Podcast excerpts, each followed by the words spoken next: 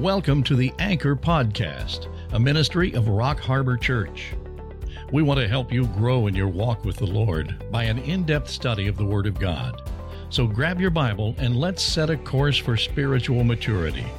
Here's Pastor Brandon with today's message. If you got your Bibles, I'd like you to turn to Revelation 8. We're going to be looking at 1 through 13. Revelation 8, 1 through 13. Today's message is entitled The Lord's Answer to Prayer for Justice. If you know the story of Corrie ten Boom, she was a Gentile, but she was put in one of the Nazi death camps. And her family, if you recall, harbored Jews and protected them during Hitler's reign of terror during World War II, if you recall.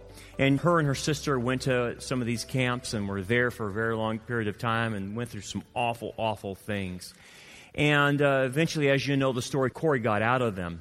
But Corrie still struggled with forgiveness of the Nazi soldiers that did a lot of horrible things, not only to the Jews, but to them as well. And she struggled with that. She would talk to her pastor many, many times, and uh, she just having a hard time with forgiving because of what they had done. I mean, remember that. I mean, they killed six million Jews.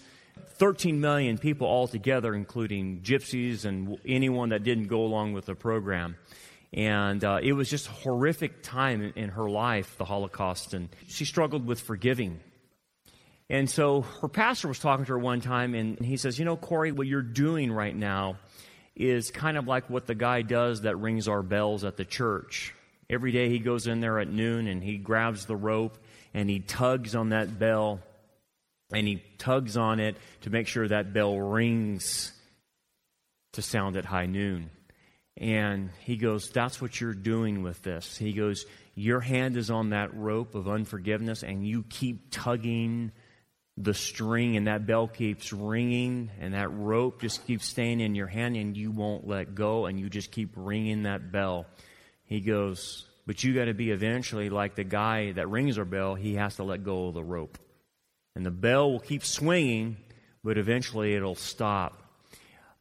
And she learned a lesson from that about letting go and how to let go. And it wasn't that simple, but she finally understood what the answer is for forgiveness.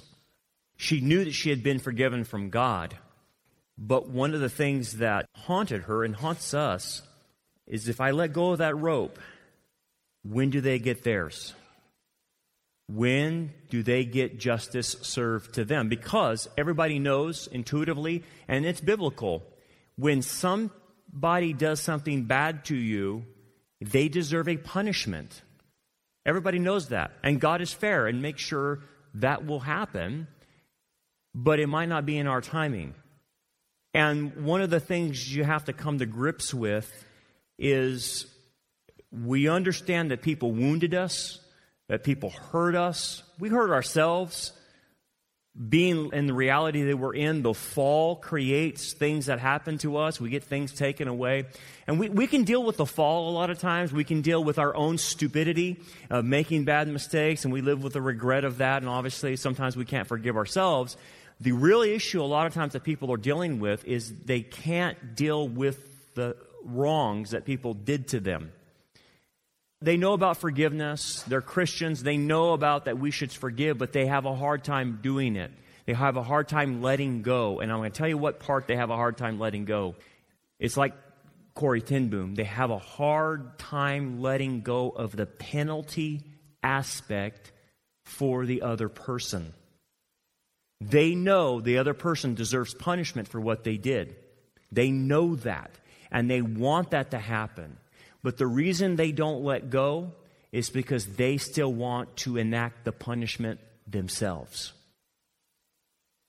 So to let go would mean, well, then I'm going to let them get scot free from what they did to me. And I don't want them to go scot free. I want them to pay. I want them to pay for the injustice they did. And so they hold on to the rope, so to speak, as Corrie was doing with her, unforgiveness. They hold on to the rope and they refuse to let it go and give the penalty aspect over to God. God's asking us to trust Him with the justice for all the wrongs in our life. He's saying, Do not take vengeance into your own hands. I will avenge. Give it to me, and I will punish my own way. And that takes an incredible amount of faith to give over the penalty aspect of our hurts over to God. It's very, very difficult. And so, if you don't, what ends up happening to you with unforgiveness is you become extremely angry. You become extremely resentful. And sometimes you'll lose your faith, quote unquote. What I mean by that is not that you lose salvation, but you lose faith in God. Because you're asking God, well, where is this law of reaping and sowing? Where are the paybacks? When do they get to lose something? Where's your justice? Why are you letting them go? How come I don't see them having any loss? That is actually one of the, the biggest profound questions in Scripture is the penalty phase for the wicked. Psalm 73 talks about that. And so we sit there and we say, I want justice. I want all my wrongs to be righted. And if it doesn't happen, I'm going to withdraw. I'm going to get angry. I'm going to get depressed. And things start happening to people and it affects us. And it's amazing how it affects us. This deep seated anger of where is the punishment for those who did stuff to me? Where is it at? Drives people to broad brush entire groups based on one person doing something to them. For instance, those who suffered the Holocaust have a hard time by broad brushing the entire German people or the entire European countries for allowing that to happen. Sometimes people will broad brush an entire race or nationality or a group because someone from that nationality did something to them. And you're seeing it right now being played out in our country with all the racial tensions, don't you? They'll broad brush the entire group for one person doing bad to them. And then if I've even seen this. This is kind of a weird deal, but you can understand it. Because of what some ex spouse did to them, or the person was married before their marriage right now, and they were previously married, they end up looking at the kids and despising the kids because the kids represent the other spouse. And so they broad brush because of their unforgiveness. I've seen entire genders broad brushed by people. Entire genders. What do you mean? They'll say all men are bad, all women are bad, because someone who hurt them was a woman or a man. And they'll broad brush the entire group of the gender. I've seen people who have unforgiveness towards their authority figure that happened early in their life that hurt them, and so now all authority figures are bad. Whether it's the police or whether it's the church, whether it's government officials, they'll broad brush all authority because the authorities in their life abuse them. And if they're not careful, when somebody got hurt at church, they'll broad brush the entire church and pull away and won't even darken the door of another church in their life. Have you noticed an incredible amount of people who say they're spiritual, say they love Jesus, but don't go to church? Have you seen that one? It's more prominent than you think. The reason is probably early in their life, someone hurt them in a church, and so they, because of unforgiveness, broad brushed all church, that all church is bad. Not realizing there's a remnant, and not realizing that was an individual at a particular church and at a particular time, but they'll just broad brush everything. Unforgiveness gets you out of reality so fast it's not funny. It's crazy making. And until we finally realize, okay, I can trust God with the penalty aspect for what people did. And guys, I know a lot of you lost your childhood. A lot of you lost a lot of things. These people took things from you. They wounded you deeply. They hurt you emotionally, physically, mentally, sexually, all that stuff. You lost control and you're very angry today and you're bitter. But you don't have to live that way. What you're about to see as we continue in the book of Revelation now is the penalty aspect of justice. It is the picture that people don't want to preach on, they don't want to talk about. In the, the Joel Osteen types of churches today, this subject is not going to be talked about. But you cannot go through your Christian life not understanding the justice of God. Because if you don't understand the justice of a God, you won't know how to forgive. Your power to forgive comes with understanding what God does to sin and because of sin, the penalty aspect. So, this helps us in balancing out how we forgive, how we love, how we move on, how we can trust God with our hurts and wounds in our life. So, what you're about to see is very, very judgmental as far as what God's going to do. But it's at a period of time when humanity deserves everything they're going to get. He has given them plenty of time, plenty of grace, plenty of mercy, and now judgment is hitting. You are going to watch hell come to earth because of this. It's a difficult passage, but we'll sift through it as best we can, and it's a very Jewish passage. So I'll add that to you, and I'll talk about the Jewishness of the passage as we go. Let's go into the text, chapter 8, verse 1. And it says this When he opened the seventh seal, now, we have a picture here of the seals. Messiah holds the title deed of the earth. He has earned the right to the title deed by his death and resurrection. And so, to set up the kingdom, Christ must purge the earth of evil and sin. And that's what the seals represent that each seal is broken. It opens up a series of events or judgments on the planet to cleanse the planet in preparation for the kingdom of the Messiah. Well, we're at the seventh seal, the last seal, and this last seal is broken to open up the seven trumpet judgments and then eventually the seven vial or bowl judgments. And what you're going to see is the judgments are getting progressively worse and starting to get very personal. And so it intensifies. The progression is intensifying at every turn. Let's go back to the text real quick. And it says, and there was silence in heaven for about a half an hour. Now, I'm going to come back to this, but let me tell you what it's not. This is not some rhetorical literature device of just preparing you for the big climax. It is not a hint of a new creation, the silence before creation. It is not a psychological response. It's an extremely Jewish thing, and I'll explain that in just a bit, but I got to show you some more text to understand. This silence is for prayer. Okay? Let's move on. I'll come back to that in just a second. Let's go to verse 2. In verse 2, it says, And I saw the seven angels who stand before God, and they were given seven trumpets. Now, from a Jewish perspective, John, writing from a Jewish perspective, writing during what's called the Second Temple era, the time of Herod's temple, first century, the Jews, they knew who the seven angels were. You and I, as Gentiles living in 2018, we don't know who the seven angels are.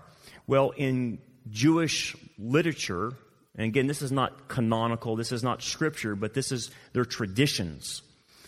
There were seven archangels we know of two that are named in our scripture as Michael and Gabriel.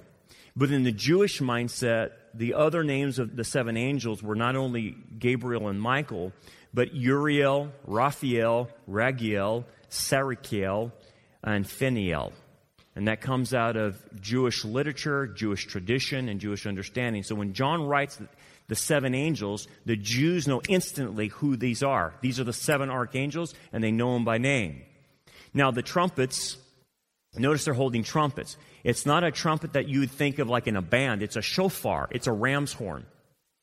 And, you know, the curl at the end of it. And the ram's horn is signals several things in Scripture. It signals a summoning of God's people to war in some cases, summoning God's people to worship, summoning God's people to warn them of impending danger. Sometimes it's used to celebrate, but in this context, the blowing of the trumpets, the ram's shofar horn, is to announce the defeat of a foe or the enemies of God. The typology I want you to connect this with is Jericho. This is extremely Jewish. Remember, Joshua was caused to march around Jericho how many times? Seven times and blow the trumpet, right?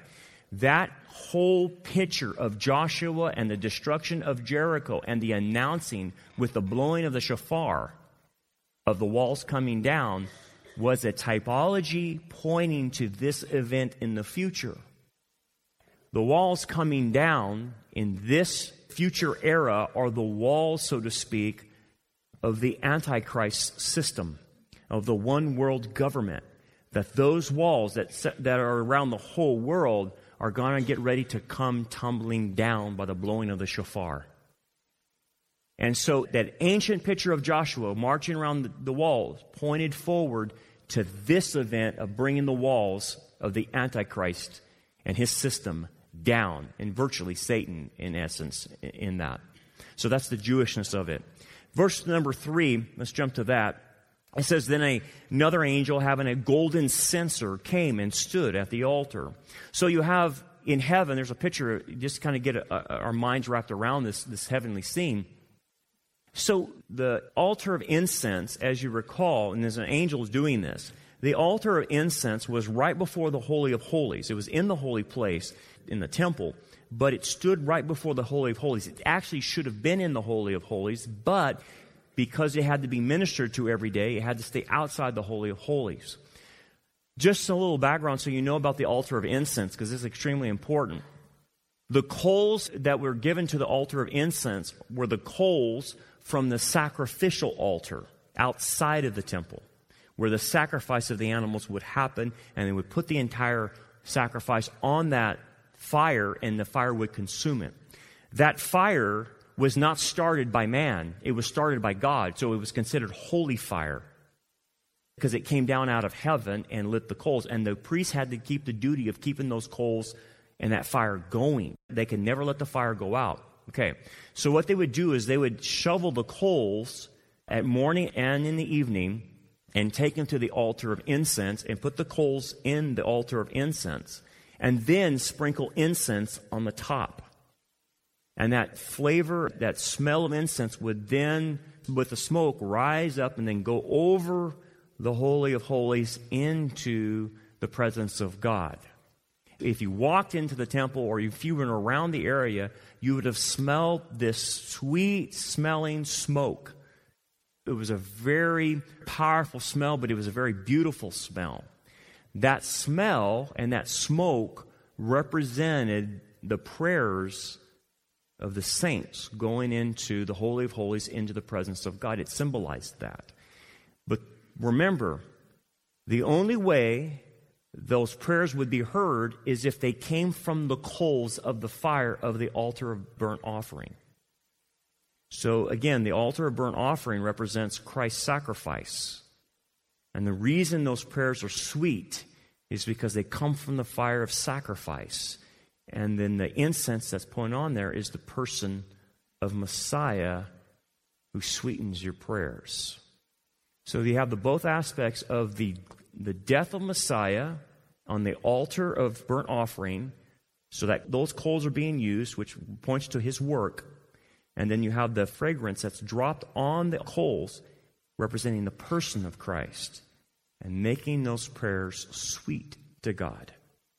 So, in common terms, what that means is to believe in the person and work of Messiah. If you do that, then your prayers are sweet to God. He listens to them, He hears them. If you do not come by the Messiah, your prayers will simply not be heard. It's not like God can't hear them, it just won't be answered. You only have access through Messiah, his person and his work. So that's what this symbolizes right here in the picture. Okay? But this is in heaven. This is at the heavenly temple. Yes, there is a heavenly temple. There's a new Jerusalem and there's a heavenly temple. And in this heavenly temple, this is what Moses saw when he patterned the tabernacle off of that, and then the temple patterned off of that. Okay, I got it, Brandon. So let's go back to the text and I'll explain the half hour of silence in just a second. And he was given much incense that he should offer it with the prayers of all the saints. There's the incense, right? Upon the golden altar, which was before the throne. The golden altar is the altar of incense. This is in heaven. And the smoke of the incense with the prayers of the saints ascended before God from the angel's hand. So there's the whole picture in heaven of the prayers, our prayers reaching the God, and particularly, though, a set of prayers coming from a particular group in this context. Okay, so with that being said, what's the background of this? When you marry this with the prayers from the altar of incense with the half hour, because it says there was silence in heaven for a half hour. Incidentally, it also shows you in heaven there's a, a, lapse of time. It says there was silence in heaven for how long? A half hour. The only being that's eternal is God. Heaven is not eternal. Heaven is very dynamic. It changes. It actually comes to earth eventually. When people are in heaven, they experience the lapse of time, but it is a time without end. But heaven has to have time because the people there and the angels there are not eternal. And the only way we can relate to reality is if we have a succession of time. So there's, there's people in heaven experiencing time. It's a timelessness, but there is the experience of time. Nonetheless, what's this idea of a half hour in heaven? Well, it's easy. This actually comes from Jewish tradition. From the days of Solomon, when he made Solomon's temple, to the days of Herod, the tradition that started especially with the burnt offering that happened in the morning and in the evening. So, nine in the morning and three in the afternoon, when the priest would come in there and sprinkle the incense over the altar, they would silence the whole sanctuary for one half hour. No one could say anything. So, the whole inner sanctuary was silenced for a half hour. That comes from Solomon all the way to Herod's temple. That was the tradition believe it or not. I don't know, honestly, where they got the tradition because it's not spelled out in Scripture to wait a half hour to, and everyone has to be silent. It doesn't say that. It's just a tradition. But interesting enough, however the tradition starts, it's happening in heaven when the prayers are offered on the altar of incense. Well, what's happening during this time? Well, in the temple, what would happen if you think of the temple in concentric circles? On the outside, you would have people praying on the outer courts.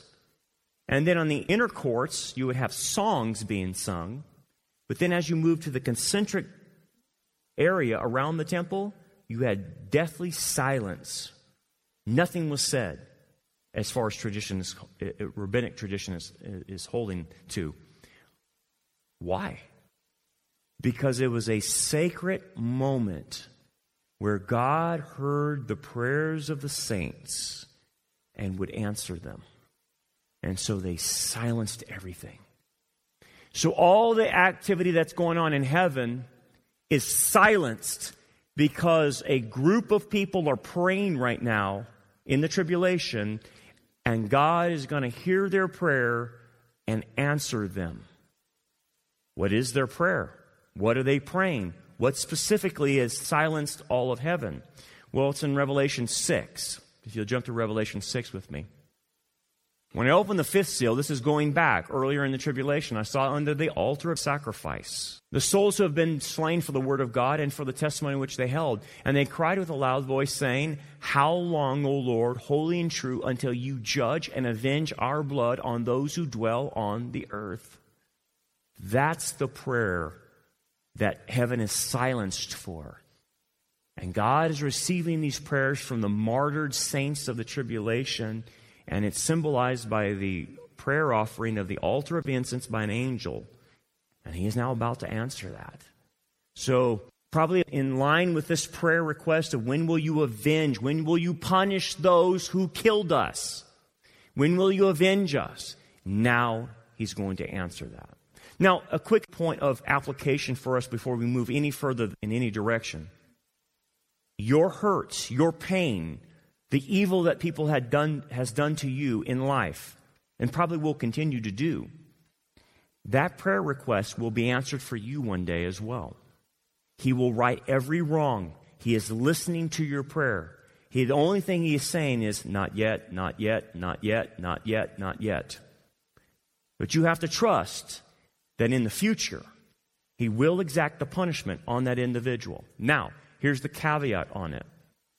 The only way that individual who did bad things to you is ever going to get off, so to speak, is if he accepts Christ. It doesn't mean that justice won't happen because guess what will happen? The penalty phase for that individual who did bad things to you, that if he accepts Christ, the penalty will not stop, it'll just be put on Messiah. Because Messiah died for the entire world, so he took the entire wrath for every human being that's potentially available for everybody. So justice will be served, whether it's through the Messiah, by them accepting Messiah, or they will take it themselves. There's one or two ways. That's, all, that's the way it's going to come out. It's going to come one or two ways, but justice will be served. Hence, your prayers are being heard. God sees your hurt. He understands. He has said He is keeping your tears in a bottle. He is numbering them, and He promises you He will wipe away all the tears from your life. Because He says there's not going to be no more pain, sorrow, or death or mourning in my kingdom. So I'm keeping an account. So you can trust Him, not only Him hearing our prayers, but delivering the punishment. Well, what's the punishment? Jump with me to verse 5.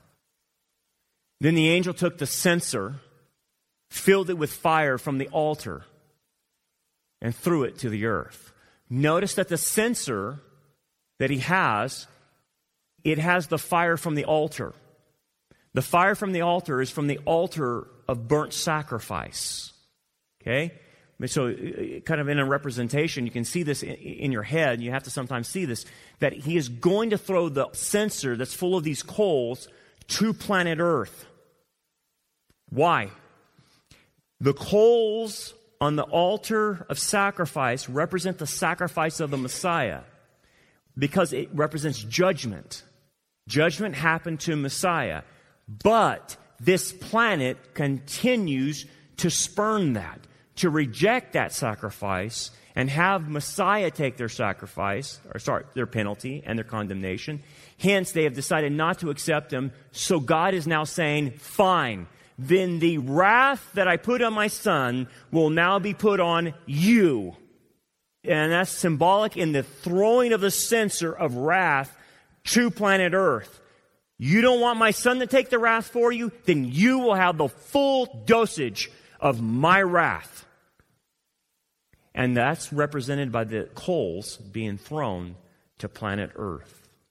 Jesus warned about this. In John 3:36 he says he who believes in the Son has eternal life, but he who does not believe in the Son shall not see life, but the wrath of God abides on him. And that's the warning. Let's see some of these judgments. And go back to the text. And there was noises and thunderings and lightnings and earthquake. What does that represent? It's Jewish. These are the preludes for judgment. It's going to happen. But it's also pointing to something in the Jewish Old Testament. It's pointing to Mount Sinai. It's pointing to the giving of the law. Every Jew would pick up on this as they read noises, thunderings, lightnings, and an earthquake. All four are associated with Mount Sinai. Because what happened on Mount Sinai? God gave the law to Moses. But what was the law supposed to do? The law shows us that we're incapable of keeping the 613 laws. We can't do it. Messiah had to keep the law for us, right? And we put our trust in him that he kept the law for us because we fall short. We miss the target. We don't keep the law, so we need a Savior. We need a Messiah because we can't keep the law. Ah, but the world is saying, I don't want a Savior. I can keep the law. And God's saying, fine, then try it because I'm going to judge you for every penalty of the law. And hence the idea of the noises, the thunders and lightning saying, world, you have not kept my law. You have broken my eternal law. You kill, you murder, you steal, you dishonor your parents. You make idols. You take my name and blaspheme it. You covet. You steal. You commit adultery. You don't want Messiah to take the penalty? Then fine. It's you and me one on one. And I'm going to judge you by my standards, not yours. That's what the rumblings are about. The world's getting ready to be judged. So the seven angels who had the seven trumpets prepared themselves to sound. The first angel sounded, and hail and fire followed, mingled with blood, and they were thrown to the earth. The idea of hail and fire, hail represents it comes out of the heavens. It comes suddenly. It comes without warning. And it speaks of judgment coming from heaven. But notice the hail has fire with it. Fire represents wrath. This is real hail with, imagine this Hail is made up of ice, but yet it has fire with it and it's mingled with blood. This is a supernatural event. It cannot be explained from a naturalistic standpoint. It's an oxymoron. Fire and ice? Yeah, but God can do anything he wants, right? So this hail, it's symbolic of judgment, but notice it's blood as well. And this is basically a meteorite shower of the earth being pummeled by a meteorite shower. But this is not just some simple meteorite shower or hail or whatever it is. It is ice or even rocks or whatever it could be. It's got fire attached to it, but it's got blood attached to it. All three elements are in there. What's the blood? Blood symbolizes death. That this thing I'm about to shower on earth is going to kill people. And that is reminiscent of Egypt. Plague number seven. Remember, a hundred pound hailstones mixed with, with fire and blood came upon Egypt as well. And you think, well, that's odd. Why is there so many references to Egypt? There's a bunch. You'll see Egypt and the plagues of Egypt all through this. Mount Sinai, yeah, it's all Jewish. He's sending a message to the Jews the God of Israel is here. The God of Abraham, Isaac, and Jacob, and his Messiah is for you. He's trying to help the Jews. So it goes, what's the result of this? It says this in the scriptures that a third of the trees were burned up and all green grass was burned up. Notice trees and grass has to do with affecting the food supply of planet Earth. The trees represent the fruit trees and things that come out of that, and the grass represents anything that domesticated animals eat, like cows, sheep, goat. Uh, so, so basically, he hits the food supply with this hailstorm. And again, notice the mercy in this. The mercy is a third, not full, it's a third. That's an element of mercy. That's an element of God saying, I'm still going to give you a chance. I'm not going to kill all this food supply. I'm only going to hit a third. Would you please accept me? Would you please accept my son? We have some pictures of some forest fires. Just imagine a third of the planet being destroyed by a meteorite shower that causes a firestorm all over the planet. I mean, you got these pictures of these forest fires. Can you imagine a third of the planet burning like this because of that? It'll catch everything on fire. Look at this. I mean, these are just like in California, right? the forest fires that we have here. Imagine a third of the planet like this. Look at that. That's just without God. That's just with lightning strikes or whatnot. Scary. But that's what's coming. Let's move to the second trumpet. The seas then are struck. Verse 8. Then the second angel sounded and something like a great mountain burning with fire was thrown into the sea. Again, a mountain burning with fire, and it, th- it, was thrown into the sea. A mountain with fire on it. Huh, where have I seen that one before? That's Mount Sinai. The top of Mount Sinai was burning with fire because God was there. And again, it's another allusion to, Mount, to Israel to Mount Sinai, to the giving of the law, and the earth dwellers, again, transgressing the law. And so you see this angel who calls upon this to happen. It's obviously a, a, probably a giant meteorite that hits the planet. You have another picture. Can you imagine something like that hitting planet Earth? And it's probably going to hit smack dab in the Mediterranean. Yeah, that's probably the best idea. Is it, this giant meteorite that they don't see coming right now is eventually going to pound the planet and, and destroy a lot of the planet. Well, what happens from this? Well, it turns the oceans and, and the seas into blood because a third of the sea became blood. Again, notice the third, which is grace. It's not happening to the entire planet, only a third of the seas. Here's a natural phenomenon that starts happening even in our seas today. It's caused by an algae, but God can do anything He wants. But this meteorite causes our waters, at least a third of our waters, to turn into blood, just like He did in Egypt. Again, there's a reference to Egypt again, turning the Nile to blood. We've got some pictures of this happening around the planet, I think. And you can see this is called red tide. And you can see different pictures of red tide that happens. Entire rivers will be like this. Imagine this happening, and it's, it's truly blood. This is formed by an algae, by the way. It's not real blood, it's an algae. But uh, it's undrinkable, it's poisonous when the waters get like this, and it turns blood red. Again, this is a naturalistic thing that happens, but I think what you see from Scripture that it will be a supernatural event where the water's consistency actually turns chemistry wise into blood itself, which becomes undrinkable. With that being said, let's go back to the text. And it goes, and a third of the living creatures in the sea died. Well, yes, that makes sense. If you're a fish and you're in blood, you're not going to survive. So a lot of the aquatic life is now dead. And this happens a lot of times in other places around the world, in more of this red tide, but this idea of it killing the sea creatures. Most fish can't live in that. There's no oxygen, the algae is taking over, and a lot of bad stuff starts happening to the aquatic life. And I think this recently happened in 2012 in China. I mean, look at the, the bottle that the guy scooped out of the river or lake or whatever he's in right now. It's undrinkable. And this is what happens to the aquatic life because of it. That's just on a natural scale right now with red algae or red tide. Just imagine God turning a third of our waters into blood and what that does to the aquatic life. There's nothing that can survive in that. And He's going to do that. He promises to do that, as He did with Egypt. What was He doing? What's happening here? Why is He attacking the waters? Why is He attacking the food sources? Follow he's attacking or judging common grace. What do you mean? What's common grace? It's what's afforded to every human being that lives on the planet.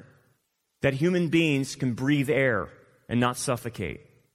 That human beings are a certain distance on planet Earth from the sun where they don't freeze out or they don't get too hot. That the planet revolves in its circular orbit, producing seasons, that, they, that human beings have food, they have water. All that's called common grace, and God, what He's doing is taking common grace away. The progression in the judgments is in the seal judgments, I'm giving you what you want. In the trumpet judgments, the first four, I'm taking away common grace that you have afforded yourself to. I'm taking that away from you. And then after that, he starts getting more specific and more personalized. That's what's happening here. And then it says a third of the ships were destroyed. And again, because of the meteorite, the ships, obviously, if it hits the Mediterranean, a lot of the shipping in that area would be destroyed. You just, the whole, the whole Mediterranean would be messed up because of this, this pummeling of a meteorite. Okay, well, let's move to the third trumpet then. It gets worse. then the fresh waters are struck. Verse 10 Then the third angel sounded, and a great star fell from heaven, burning like a torch. Again, you have this image of angels and stuff producing this. The thing about this particular star, it's not a meteorite. A lot of people misinterpret this. Yes, the first one was a meteorite. This one is not. It's a star, but not the star that you think of. And go, let's go back to the text. And it says, And it fell on a third of the rivers and on the springs of water. This is hitting the fresh water. But jump to verse 11, and I want you to notice the name of it. This is very different. The name of the star is wormwood. That right there tells you it's not a meteorite. The fact that this star is named is a demon. The idea of angels in the book of Revelation are typically referred to as stars. In certain contexts, a star is a meteorite or an asteroid or something like that. But in this particular context, and what it's saying, and the fact that the star is named, means that it's an angel. Just like in, in Revelation chapter uh, 1, I believe, it says that Jesus holds the seven stars in his hand. And he, and, he, and he interprets that as the seven stars are the seven angels of the seven churches.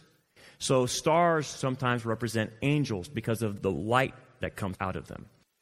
This star, because he comes out of the second atmosphere, because he comes from that to earth, that's the realm of the demonic. The realm of the demonic is space. That's their abode. And he comes out of that realm to planet Earth, and the fact that he is named Wormwood symbolizes not only his name, what he's about to do. He's about to poison the waters of planet Earth. And he does so. And again, the idea behind this is very Jewish. Let's jump to the other scripture that we have for this. A third of the waters became wormwood, and many men died from the water because it was made bitter. Okay, this is Jewish in referring back to the days of Moses. And every Jewish person would have picked up on this. What do you mean? Remember, once they started out of Egypt and they got out of Egypt, the first thing they came up to, and there are two million people that are thirsty for water, what happens? They come to the waters of Marah with Moses. Do you remember the waters of Marah? They were bitter. And so they went up to the waters. They're drinking the water. They're, they're in a desert. It's 120 degrees. And the water they're drinking is bitter. It probably had a high calcium and a high magnesium uh, component to it. So when they drank it, it was extremely bitter. And by the way, when you have water that has high magnesium and high calcium, you have a laxative. They got a problem on their hands because immediately when they drank, it hit them. The bitterness flushed through them. Okay, so what did God tell Moses to do? Do you remember? He told him to throw a tree in the water and it'll purify the water. So Moses goes and gets a tree and throws the tree into the water, and the waters become sweet, drinkable. It purified the waters. What's the typology of? Well, it's simple it's Christ, it's the cross. The bitterness of life is made sweet by Messiah. As they threw in the tree representing the cross, the wood on the tree, which Messiah would do the sacrifice, it cleansed the, the water, right? And they could drink and made them pure. Eh, the water made, was made pure, right?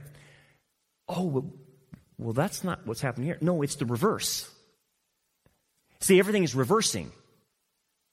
The waters that people enjoy now are purified, right? They're drinking out of their purified water, and they have their little pure uh, purification system on their on their tap water and whatnot. And God's saying, You've been living with the sweet water, my common grace, but because you have rejected my son, I'm going to reverse things to how they once were. I'm going to make your sweet waters bitter. You're going to now drink the waters of Marah because you refused to throw the tree in the water. You refuse to come to faith in my son, I will make your drinking waters bitter. And I'm taking that all away. Let's go to the last point the fourth trumpet, and the heavens are struck. The fourth angel sounded, and a third of the sun was struck, and a third of the moon, and a third of the stars, so that a third of them were darkened, and a third of the day did not shine, and likewise the night. Notice all the thirds, the thirds, thirds, thirds, thirds. God is now removing natural light from the sun, the moon, the stars by a third. The day is shortened. At night, they can't hardly see the moon. So something has happened to the atmospheric conditions of creating a darkness. Now, it's only a third, not a full. But what is this reminiscent of? Yes, you're right. Egypt, the plague of darkness. You got it. You've been following all the way? We continue next week into trumpets, you'll see more plagues of Egypt in this. What's going on here? You know, so he's creating darkness on the creation, and he hits the light, and he hits the energy. What's going on? What's this connection, Brandon, between this event and what happened in Egypt? Egypt is a typology for the tribulation. You mean all that stuff that happened to Moses that was real and, and Pharaoh and all was pointing to who? Pharaoh was a type of Antichrist. He hated the Jews. He wanted to kill them. Pharaoh represents Antichrist in the future. Egypt represents the world.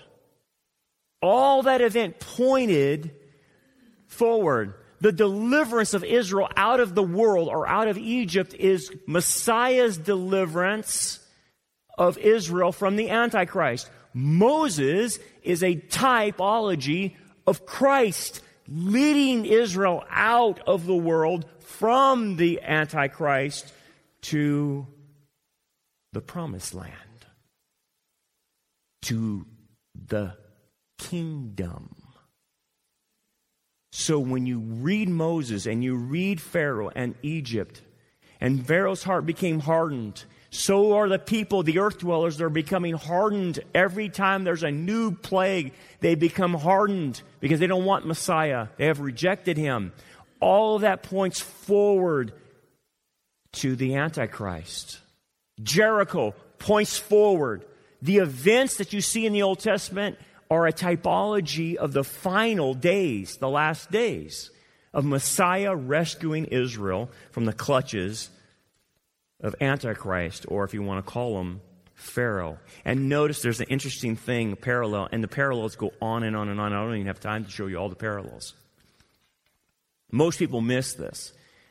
But when Moses left Egypt, it says, as a tagline, he left with a mixed multitude.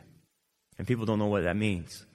It means that the Egyptians, some of them believed, and some of them actually went with Israel and accepted the God of Israel as their God because the God of Egypt, Pharaoh, and the rest of the gods were proven to be false. And they realized that it was the God of Abraham, Isaac, and Jacob, the God of Moses, that was right. And it says a mixed multitude went with Moses. Ah, Gentiles. Right. What's going on in the tribulation? It's not just simply a mixed multitude, it's an innumerable multitude come to faith in Messiah during the tribulation. You see how it points forward? It's all there. The typology is all there. It's, it's absolutely brilliant what God did. Absolutely brilliant when you see all the connections. Okay. You're going to see more of this, but here's what starts happening this is an attack on common grace. God's saying, You're going to wake up now? I got your food sources, I got your water. You're going to wake up now? Because if you're not, look what I have available. Last phrase, verse 13. And I looked and I heard an angel, or it could be an eagle angel. It's translated angel in some texts, eagle in another. I think the best translation is it's an angel that has eagle features. Okay? flying through the midst of heaven. This is around the atmosphere of, of earth, proclaiming to people, saying with a loud voice, Woe or oive, oive, oive. Every time you see an oive in Scripture, it means a judgment is now about to happen. That's apocalyptic, cataclysmic. And notice what he says Woe to the inhabitants of the earth. That's a technical phrase for earth dwellers. Earth dwellers reject Christ. People who accept Christ are heavenly dwellers. You and I look for our home in heaven. We are not earth dwellers, but the people who reject them are earth dwellers. Because the remaining blasts of the trumpets of the three angels who are about to sound. And God is warning earth if you think this is bad, you have no idea. Because the next phrase, I'm going to unleash, unleash the demonic on you. And I will let the demonic who I've been holding back all your life finally attack you personally. It doesn't get any better, it gets worse. He lets the very creatures they worship, the demonics, end up attacking them personally. And I wonder what the result will be of that. Let's do some application. Pretty heavy. I agree. That's why it's not preached, because people want to tiptoe to the tulips and act like nothing's going on here. The book of Revelation doesn't mince any words. It says, this is the way it is. Why does it do this? What's it for us? What do we get out of this? Ask yourself, This is the justice of God being demonstrated right in front of your very eyes and says, He's telling everybody here, this is how I'm going to deal with evil. This is how I'm going to deal with a world that continues to hurt you. This is what I'm going to do with them. Ask yourself this Is that what I just read enough for me to forgive people? Is this enough? When God is saying, This is what I'm going to do to your enemies. This is what I'm going to, how I'm going to treat them. This is what they're storing up in wrath. Is that enough for you, Brandon? Is that enough? Or do you still want more on them? That's a tough question to ask. Because if you ask somebody that's in unforgiveness, they would say, No, give them more. Give them more. They deserve everything you throw at them, God. Everything. That's the kind of person that has not forgiven. Get them more. It's like someone shooting somebody and they're just pumping them full of bullets when they're already dead. And you hear about those crimes? And they just keep pulling the trigger. And then they take out the clip and put in another clip and the person's dead and they just keep unloading the bullets. And then they take the clip out and put another clip in. And by the time they've shot them, they've been shot 75 times and they, the one bullet caught them. They just keep pumping in the bullets. You know why? Unforgiveness. Unforgiveness. That right there, if that doesn't scare you, I don't know what will. That freaks me out. It really does. Because you're seeing a glimpse of what hell is like. Hell is not some party. Hell is God constantly, for eternity, throwing out his wrath on these individuals, and it never stops. Ever. And he's asking you and I, is that enough for you? To give me the penalty that you're holding on somebody is that enough for you to give to me and say, Will you trust me to handle the justice in this? I just showed you how I handle it. Are you okay with that? Or do you need more, Brandon? Do you need more? Do you need me to pound them even more? And I'm going to. But I want to know if you and, you and me, Brandon, have you had enough? You have to answer that question honestly. You have to. Because if you're stuck in unforgiveness of what people have done to you, you will say, Give them more. And that will tell you where you're at.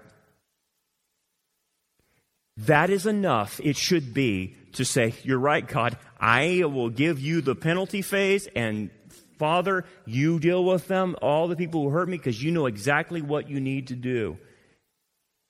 That's enough, Father. That's enough. We all need freedom, guys. We need freedom. And if you're in unforgiveness, you're bound and locked up, and you're in a structure that you can't get out. It's your own prison. You don't need to get even.